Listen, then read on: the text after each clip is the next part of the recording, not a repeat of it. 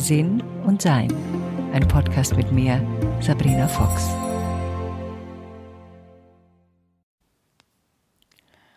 Warum haben wir Rituale? Viele haben ja gerade Weihnachten gefeiert und da gibt es ja auch jede Menge Rituale. Und äh, wir haben da natürlich auch gemerkt, dass es Rituale gibt, die uns wirklich tief berühren und es Rituale gibt, die man so hinnimmt, wie man das Zähneputzen hinnimmt. Ja, das mache ich halt jetzt oder das haben wir immer schon so gemacht. Und ich möchte heute eigentlich gerne über die Rituale sprechen, die von uns tief angeregt werden und die eine eigene Entwicklung brauchen. Ich habe angefangen, mich mit Ritualen mehr zu beschäftigen, als ich mich mit Native American Traditions beschäftigt hatte, also die Ureinwohner der nordamerikanischen Gegend, die ja gemeinhin auch als Indianer bezeichnet worden sind. Und da merkte ich, da tat sich mir so eine völlig andere Welt auf. Bis dahin war ich in meinem Sein sehr, ähm, ja, unromantisch. Es gab nur, was ich sehen konnte. Alles andere, damit wollte ich nichts zu tun haben. Ich wollte als intelligent gelten, als klug gelten. Meine Schulbildung war nicht besonders ähm, aufregend. Also ich hatte weder Abitur noch habe ich studiert und musste eben früh arbeiten, um mein eigenes Geld zu verdienen. Und habe mich deswegen als junge Frau immer sehr eingeschüchtert gefühlt. Und ich wollte nicht, dass man mir das anmerkt, dass ich aus dem sozialen Wohnungsbau komme und dass es in meinem Umfeld halt niemanden gibt, der sich mit Literatur, Kunst oder den gesellschaftlichen höheren Werten beschäftigt. Und deshalb war es mir damals wichtig, dass ich nicht auffiel, dass ich dazugehörte. Dazu gab es bestimmte Statussymbole, die ich gerne trug, wie irgendwelche, damals gab es ja auch schon Handtaschen, die ich mal eine geschenkt bekommen habe, wo ich wahnsinnig glücklich war, dass ich mein, von meinen 10 Mark Handtaschen dann mal wegkam. Und alles, was noch irgendwo einen Hauch von intellektuellem Schwächeln, ich nenne es jetzt mal so, darstellte, dem habe ich mich entzogen. Obwohl ich schon als junge, junges Mädchen ab und zu mal spirituelle Erfahrungen hatte, mit denen ich aber überhaupt nichts zu tun haben wollte. Und als ich dann anfing zu meditieren, auch nur aus dem Wunsch, mit meinem Mann etwas zu machen. Seine Firma hat damals gesagt, es ist ganz gut, wenn die Chefs da sowas lernen, sich da zu entspannen. Und dann hat er sich für so ein privates Meditationstraining angemeldet und da, da konnte man die Ehefrau mitbringen und dachte ich, ja, da mache ich mit, machen wir was zusammen. Und im Gegensatz zu ihm blieb ich dabei, weil ich merkte, dass es mir gut tat. Das war aber weit entfernt, fand ich, von irgendetwas Spirituellem, sondern ich konnte das damals, obwohl es natürlich für die Leute, die es vermittelt haben, nicht so war, logischerweise, aber ich konnte das noch einordnen unter, ich muss mein Gehirn beruhigen, das ist eh so anstrengend und redet dauernd und sich auf ein Wort zu konzentrieren, meins hieß damals Sherem, um in die Stille zu kommen, hat mir genützt. Ich habe also damals schon gemerkt, ah, das hilft. Das wurde mein erstes wirklich starkes Ritual, in dem ich mich täglich zweimal hingesetzt habe für 20 Minuten mit der Uhr in der Hand, weil ich immer wieder drauf lurte und dachte, mein Gott, dauert das lange damit diese 20 Minuten vorbei sind. Heute, 30 Jahre später, weiß ich auf die Sekunde genau, wann 20 Minuten vorbei sind und meistens meditiere ich natürlich auch länger und öfter auch. Aber das waren so meine ersten Fähigkeiten in eine andere Art der Lebensgestaltung und einer anderen Art des intimen und tieferen Reinschauens in meine inneren Landschaften. Dann begann ich mein spirituelles Interesse und da ich das in Los Angeles begann, traf ich viele Leute, die mit indianischen Native American Traditions etwas zu tun hatten. Und das fand ich sehr faszinierend. Und so begann ich auch, mich mit der Natur zu verbinden.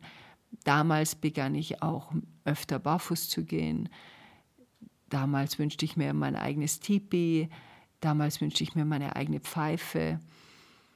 Und so begann ich Rituale zuzulassen, also gerade Pfeifenzeremonien, die mir sehr geholfen haben.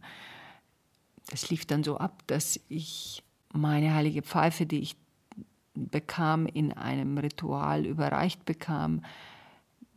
Da kommt ein Tabak rein, ein normaler, dann gibt es bestimmte Regeln, in denen der Rauch in dieser Pfeife in die Himmelsrichtungen geblasen werden, in den Himmel und in die Erde. Dann, da ist man draußen, da sitzt man ums Feuer.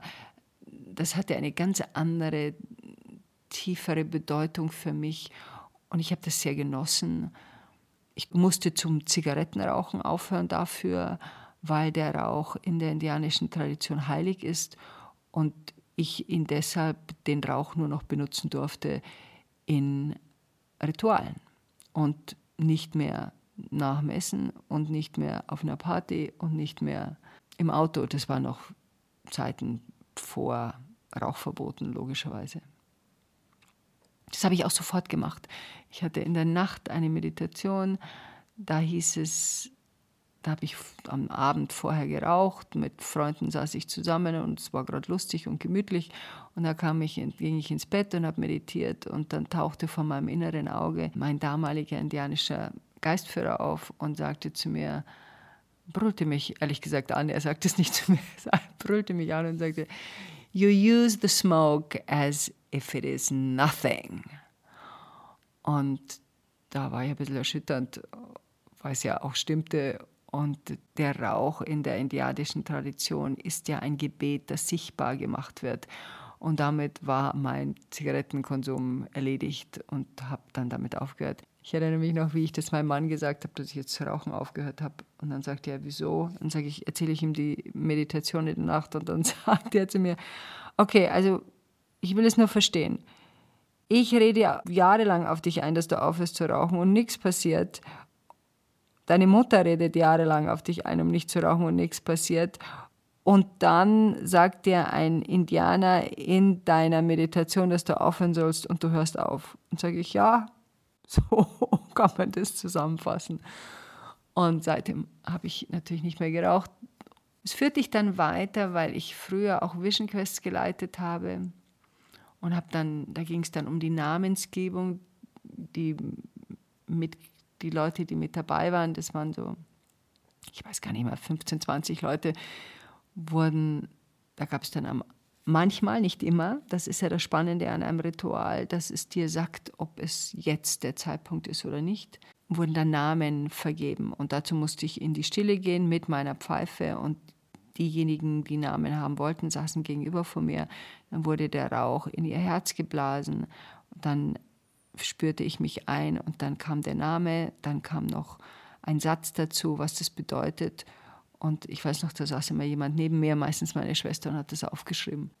Und das war eine sehr spannende Zeit, die habe ich auch sehr genossen und die hat mich sehr viel näher in die Natur gebracht, als ich das vorher erlebt habe. Ich bin in einer Wohnung im zweiten Stock aufgewachsen, habe in der Küche geschlafen. Also mh, Natur war da nicht so.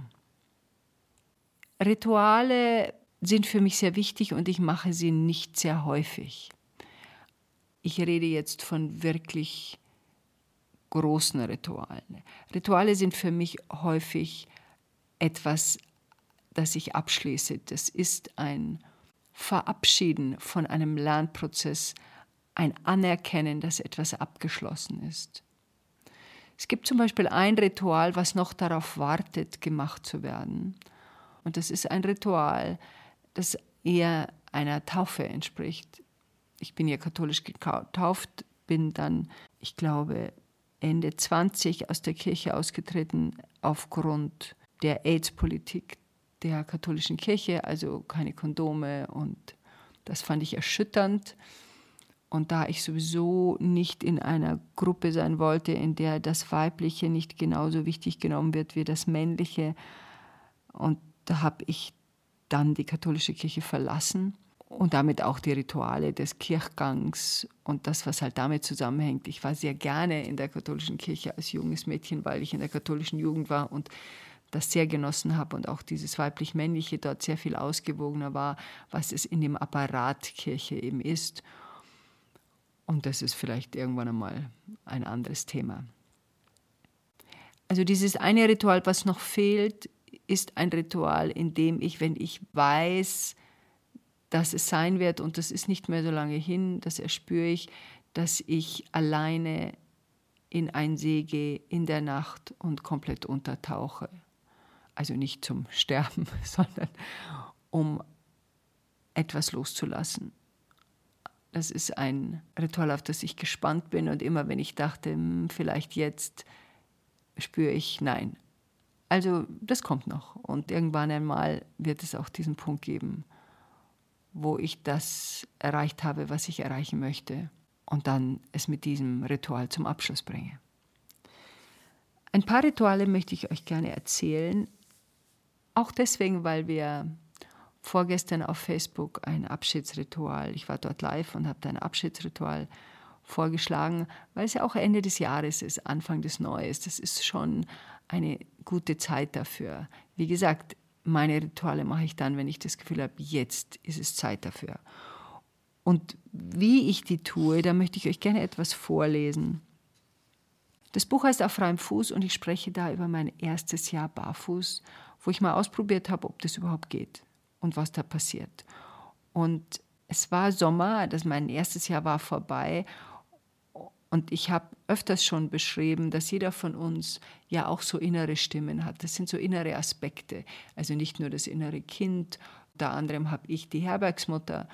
Das ist, ähm, die nenne ich, denen gebe ich auch Namen, weil die nenne ich so, damit ich sie besser einordnen kann, wenn sie in meinem Gehirn sprechen. Und die Herbergsmutter möchte dafür sorgen, dass alle um mich herum glücklich sind. Das ist auch nicht schlecht, das, das ist auch ein Talent, das ich gerne habe, aber es hat mein Leben zum Teil ja, übernommen. Ich habe mich nur noch darum gekümmert, dass allen Leuten gut geht und mir nicht. Und das musste in eine bestimmte natürlichere und vor allen Dingen gesündere ähm, Stimmung und gesünderen Abschnitt fallen. Und es beschreibt eben auch, wie ich darauf höre und vielleicht ist es ja interessant für euch. Die Herbergsmutter und Frau Pflichtbewusst, die habe ich übrigens auch als innere Stimme, sind erstaunlich still. Sie wissen, es ist jetzt Zeit, Zeit, um Abschied zu nehmen. Durch mein Barfußgehen wurden mir meine Obrigkeitshörigkeit und die übertriebenen Aspekte meines Pflichtbewusstseins noch klarer. Ich denke über ein passendes Abschiedsritual nach, von meinen alten Strategien und Angewohnheiten. Ich habe einige Rituale, die ich gelegentlich durchführe. Bei einem davon schreibt man auf einen Zettel das auf, was man loswerden möchte, und verbrennt ihn in einem offenen Feuer. Der Juni zeigt sich strahlend und wir erwarten einen milden Abend. Zusätzlich ist heute noch Vollmond. Später um ein offenes Feuer zu sitzen, scheint mir eine gute Idee. In der indianischen Kultur macht der Rauch das Gebet sichtbar. Wenn man etwas in einem Abschiedsritual verbrennt, dann verändert sich das, was man loswerden möchte, durch das Feuer und wird mit dem Rauch erlöst. Es steigt nach oben. Abends fängt es völlig überraschend zu gewittern an. Ich stehe unter der geschützten Terrasse und schaue mir den Sturm an. Blitz, Donner und jede Menge Regen. Regen ist Wasser. Ich lächle und spüre in mir eine Gewissheit, ich brauche keine Feuerzeremonie, ich brauche eine Wasserzeremonie. In meiner Abendmeditation kommt mir der Gedanke, dass ich am nächsten Tag die Kraft des abnehmenden Mondes nutzen und mich barfuß in den kleinen Bach nahe unserem Garten stellen soll. Alte Angewohnheiten sollen aus mir herausfließen. Der abnehmende Mond wird das Loslassen unterstützen. Am nächsten Morgen schreibe ich bei herrlichem Sonnenschein im Garten. Ich war da gerade auf dem Weg, eben dieses Buch zu schreiben als ich Hunger bekomme und ins Haus kommen will, bleibe ich ruckartig stehen. Ich spüre, nun ist der richtige Zeitpunkt für das Ritual. Ab jetzt übernimmt meine Intuition. Das bedeutet, dass ich das tue, was mir gerade als Bild oder Gedanke geschickt wird. Dies ist eine Erfahrung, der ich vertraue. Über Jahre habe ich immer wieder erleben dürfen, dass das Ergebnis mich weiterbringt. Dazu muss mein Verstand in die zweite Reihe hinter meiner Seele, denn für ihn ist das, was ich jetzt tue, völlig absurd. Ich habe mir über meinen Bikini eine lange Bluse gezogen und setze mich ins Gras. Ich schließe die Augen und spüre mich in meinen Körper ein. Kaum in der Stille merke ich, dass mein Bikini-Oberteil, hinter dem Hals gebunden, mich stört. Ich löse die Schleife und fühle mich leichter. Alles Zernde will losgelassen werden. Ein weiteres inneres Bild formt sich. Ich erahne einen Halbkreis von Wesen, die mich grüßen. Viele kenne ich dabei nie. Ich weiß aber, dass diese Wesen mich wohlgesinnt begleiten. Sie sind meine Meister, weder männlich noch weiblich, und meine Engel, die mich in diesem Leben bei meinem Wachstum unterstützen. Dieses Bild kommt meistens nur dann in meinen Meditationen hoch, wenn ich etwas Entscheidendes verändere. Was allerdings immer passiert, ist das Erwachen einer inneren Freude und zutiefst erspürte Dankbarkeit. Die Begrüßung ist stets die gleiche. Wir verbeugen uns voreinander. Dann wendet sich das Bild und das, was jetzt geschieht, erfahre ich parallel als Erlebende wie als Beobachterin. Ich bitte Frau Obrigkeitshörig, sich zu zeigen. In dem Moment taucht links neben mir ein verschüchtertes kleines Mädchen auf. Das ist Frau Obrigkeitshörig? Sie, die ich als Erwachsene erlebe, ist ein angestrengtes Kind. Ich erkenne mich als Sechsjährige in ihr. Ich umarme mein früheres Selbst, tröste es und sage ihm, dass seine Aufgabe jetzt erledigt ist. Ich spüre seine Erleichterung und es lässt mich wissen, wie mühsam diese Aufgabe immer war. Ich zeige ihm mein Verständnis und meine Anerkennung für seine Arbeit und ich verspreche ihm, dass es wieder Kind sein darf und sich bald im Bach vergnügen kann. Es freut sich darauf und jauchzt. Neben mir rechts erscheint jetzt eine alte Frau, die stark gebückt mir gerade mal bis zu den Hüften reicht. Sie hat rund um ihren Kopf unendlich viele Augen, die in alle Richtungen blicken. Sie fühlt sich ebenfalls angestrengt an. Ich spüre die Müdigkeit, die sie als Herbergsmutter über all die Jahre angesammelt hat. Ich bedanke mich auch bei ihr und schlage ihr vor, die vielen zusätzlichen Augen zu schließen. Sie ist beruhigt. Auch sie freut sich drauf, wenn sie später im Wasser das natürliche Fließen erleben darf. Vor mir erscheint mein Ego, also meine Persönlichkeit, und repräsentiert sich als dreijähriger lauter Fratz. Ich tätschle ihm über den Kopf und küsse ihn. Er will auf keinen Fall ins Wasser. Ich bin amüsiert über die Ähnlichkeit mit einem kleinen Trotzkopf. Er bekommt von mir eine Rassel zum Spielen und ist damit beschäftigt. Ich bin überrascht, dass er hier aufgetaucht ist. Ich weiß, dass ich damit noch nicht abgeschlossen habe. Ein Ego, eine Persönlichkeit zu haben, ist für menschliche Wesen zu einem gewissen Grad notwendig. Es kommt allerdings auf die Größe an und meines versuche ich schon seit einer Weile herunterzufahren. Ich spüre, dass es noch eine vierte Persönlichkeit gibt, die fehlt frage, ob noch jemand von meinen inneren Aspekten etwas loswerden möchte und sehe zu meiner großen Überraschung Frau Schöner machen, die ihren Werkzeugkasten anschleppt. Sie möchte den gern loswerden. Ob man ihn vielleicht mit ins Wasser nehmen könnte. Sie möchte jetzt mit Leichtigkeit verschönern und nicht mehr mit Anstrengung. Ich nicke ihr zu und sie tanzt vor Freude. Das sind diese inneren Bilder, die ich dann sehe und die ich auch zulasse. Also da überlege ich nicht lang, was sich mir zeigt, nehme ich an als das, was es ist. Das habe ich seit vielen, vielen Jahren trainiert und es fällt mir natürlich leicht. Am Anfang war das sehr viel langsamer, weil mein Gehirn dauernd zu allem, was da vor meinem inneren Auge aufgetaucht ist, gesagt hat, das ist ein Schmarrn. Und es hat eine Weile gedauert, bis A, mein Gehirn verstanden hat, in die zweite Reihe zu gehen und ich verstanden habe, dass ich diese inneren Bilder mir etwas erzählen wollen und ich mit denen in Kontakt treten kann. So, jetzt lese ich weiter.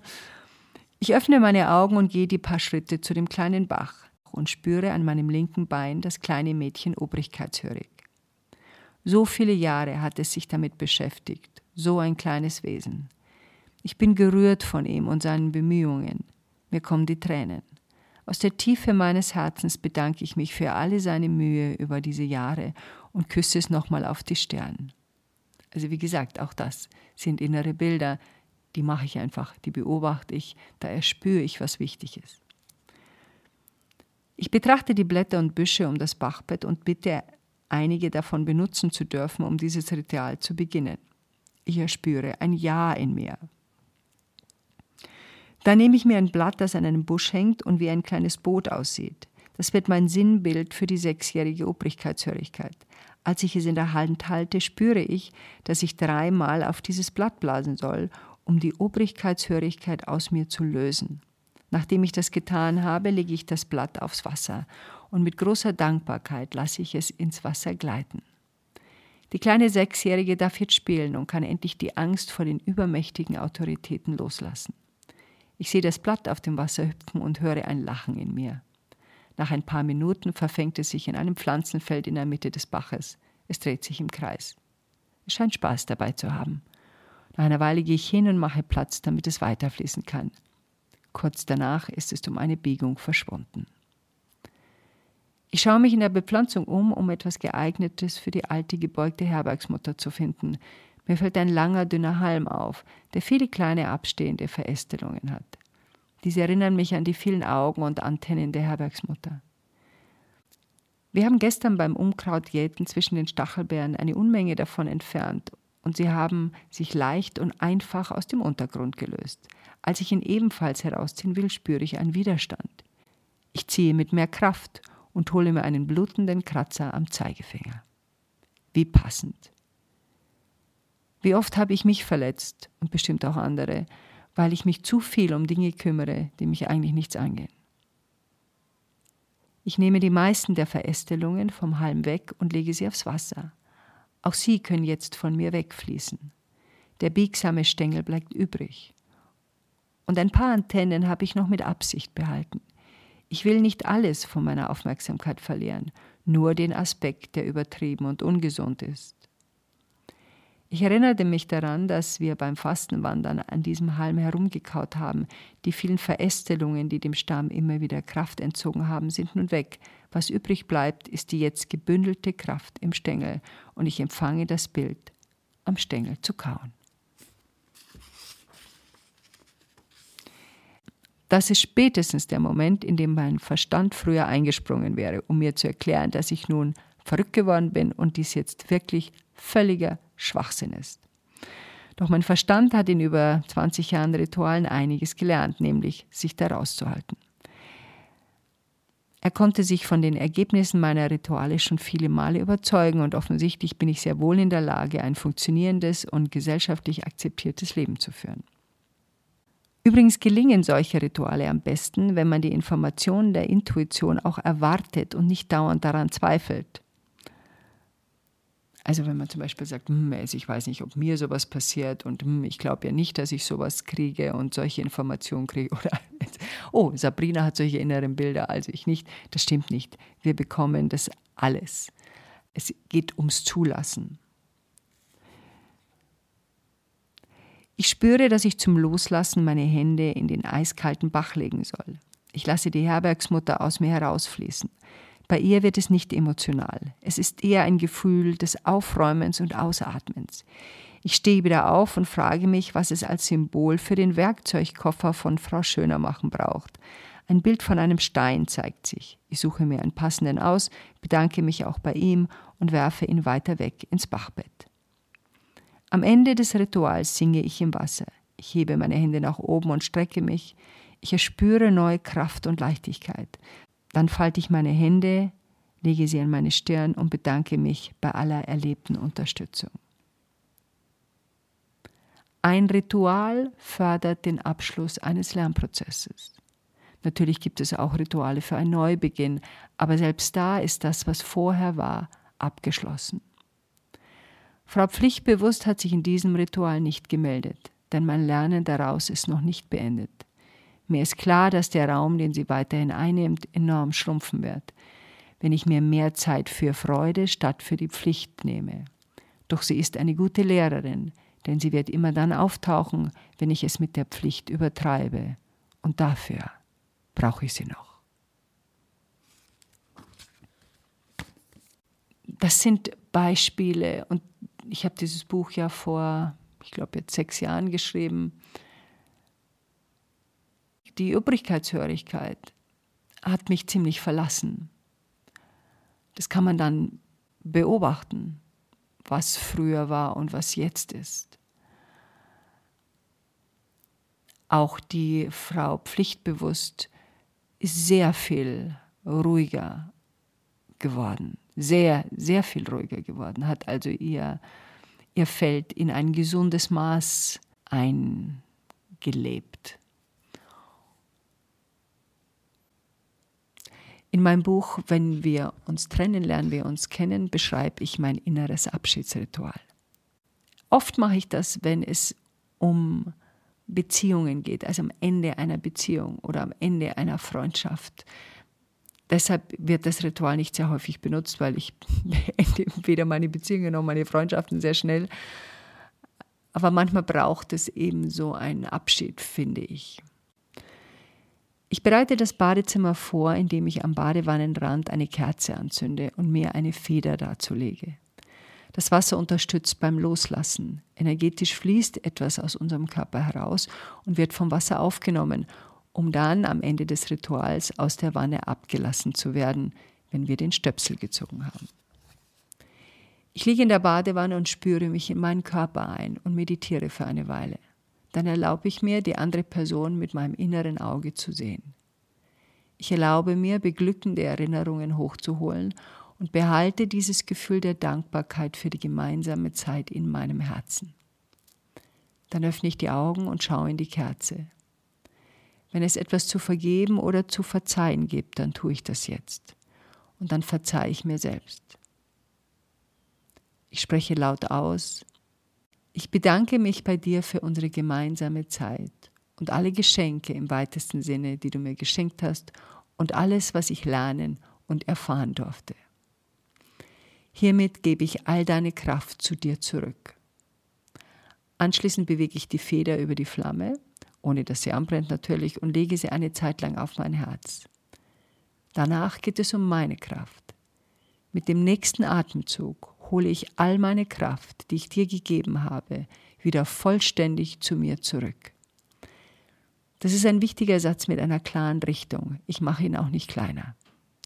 Nun lege ich die Feder auf mein Herz und erspüre die Rückkehr der Stärke, die ich dem anderen überlassen hatte. Nun schließe ich wieder die Augen und erspüre, wo in meinem Körper ich noch mit dem anderen oder der anderen verbunden bin. Sei es durch imaginäre Fäden, Seile, Stricke, egal welche Art von Verbindung. Das mögen manchmal ungewöhnliche Gerätschaften sein. Ich akzeptiere, was da intuitiv kommt. Ich zertrenne sie dann innerlich und gebe sie der anderen Person wieder zurück. Und zwar entspannt, freundlich, liebevoll. Am Ende des Rituals lasse ich die Feder über meinen Körper gleiten. Dann lasse ich das Wasser heraus und dusche mich anschließend nochmal ab.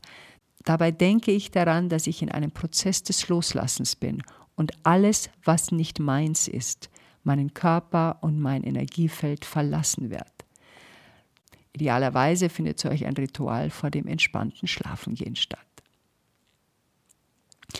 Also bei solchen Ritualen, gerade bei Trennungen, ist es wichtig, keine negativen Gefühle mitzuschicken. Also du akzeptierst das Wesen des anderen, erlaubst aber keine Verbindung mehr oder nur für die neue Situation passende Verbindung. Also wenn man jetzt noch gemeinsam Eltern ist, trennt man ja nicht die ganze Verbindung, sondern man ist ja noch in der Elternschaft. Wie könnte nun so ein Ritual aussehen? Wie wir schon gesagt haben, es ist wichtig, dass eigene Einspüren. Also am Jahresende oder am Jahresanfang oder in der Zeit, wenn man das Gefühl hat, jetzt möchte ich einfach alte Gewohnheiten loslassen, nimm dir verschiedene kleine Zettel, wenn du magst, und schreibe den Stichpunkt oben auf diesen Zettel drauf. Schreib auf, was du loslassen möchtest.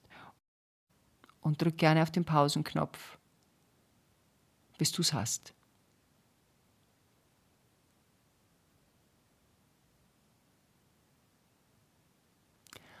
Und jetzt verknüpfe das, was du loswerden möchtest, mit einer Situation. Du musst ja Situationen erlebt haben, damit du merkst, na, das will ich nicht mehr haben. Und such dir eine oder ein paar davon aus. Also zum Beispiel ein Liebesentzug, den du erlebt hast, oder eine Verletzung durch eine Freundin oder einen Freund, oder zu viel Streit mit Andersdenkenden oder eine bestimmte Sorge über eine Situation.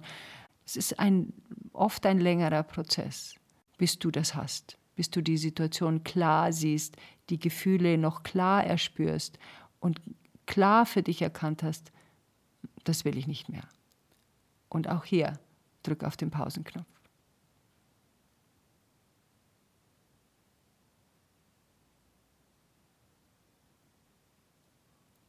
Und dann der dritte Schritt. Bedanke dich für das Erlebnis.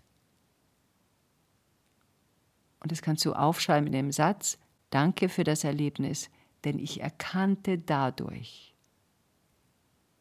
Also, danke für das Erlebnis, denn ich erkannte dadurch. Bitte auf den Pausenknopf drücken.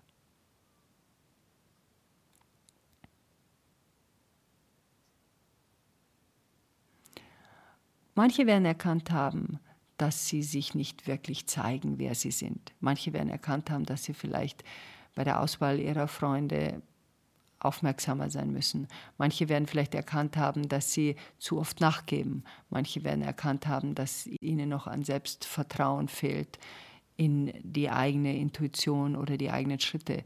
Manche von euch werden vielleicht erkannt haben, dass man eine Situation auch vermeiden kann, indem man sie überhaupt nicht mehr anfängt. Also irgendwas haben wir daraus erkannt. Erst dann funktioniert ein Ritual, wenn wir es in Entspanntheit loslassen können, wenn wir verstanden haben, was wir loslassen wollen, wenn uns klar wird, das wollen wir nicht mehr. Und dann kannst du dir überlegen, was du mit dem Zettel machst. Du kannst ihn verbrennen. Du kannst ihn draußen verbrennen.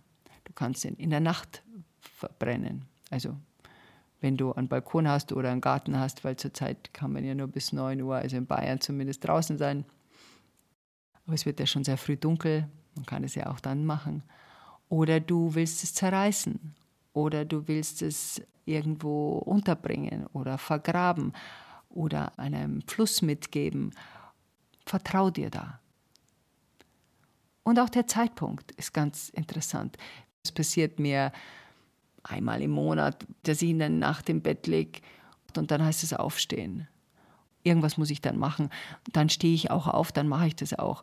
Früher habe ich mich halt dann nochmal umgedreht und dachte, ah, nee, ist gerade so gemütlich und nein und hm, das muss ich doch nicht. Das mache ich halt nicht mehr.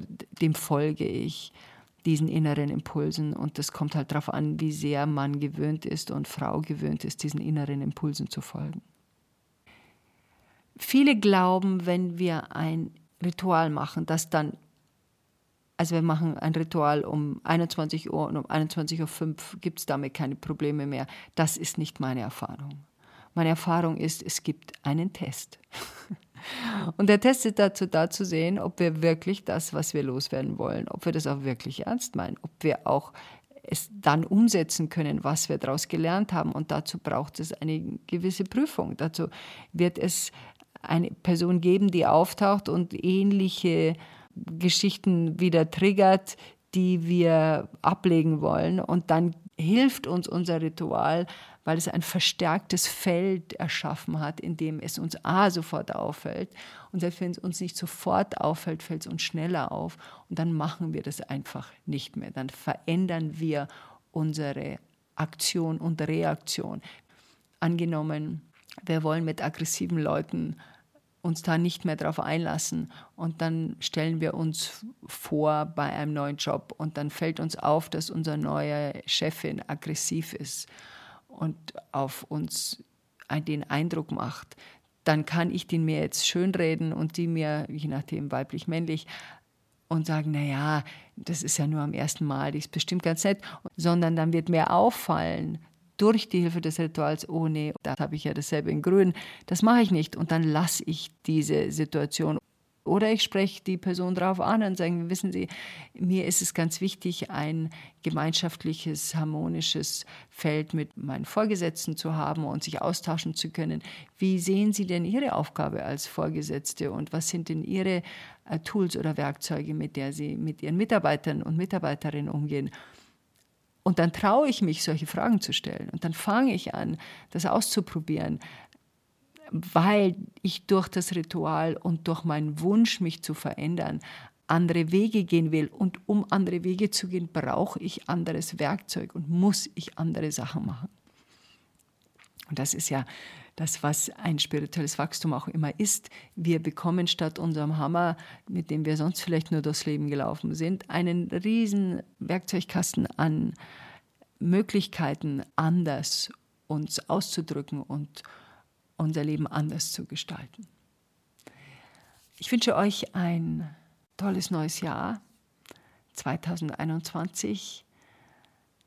Es wird wie immer spannend werden und ich wünsche uns, dass wir mit neuen Erkenntnissen und mit mehr Weisheit auch in dieses neue Jahr gehen. Das tun wir ja immer. Wir lernen ja immer etwas dazu. Wir werden ja immer weiser. Das ist ja das, was das Menschsein ausmacht. Wir wollen Weisheit erfahren und jeder macht es auf seine eigene Art und Weise. Und so wünsche ich uns auch mehr Weisheit und äh, Freundlichkeit.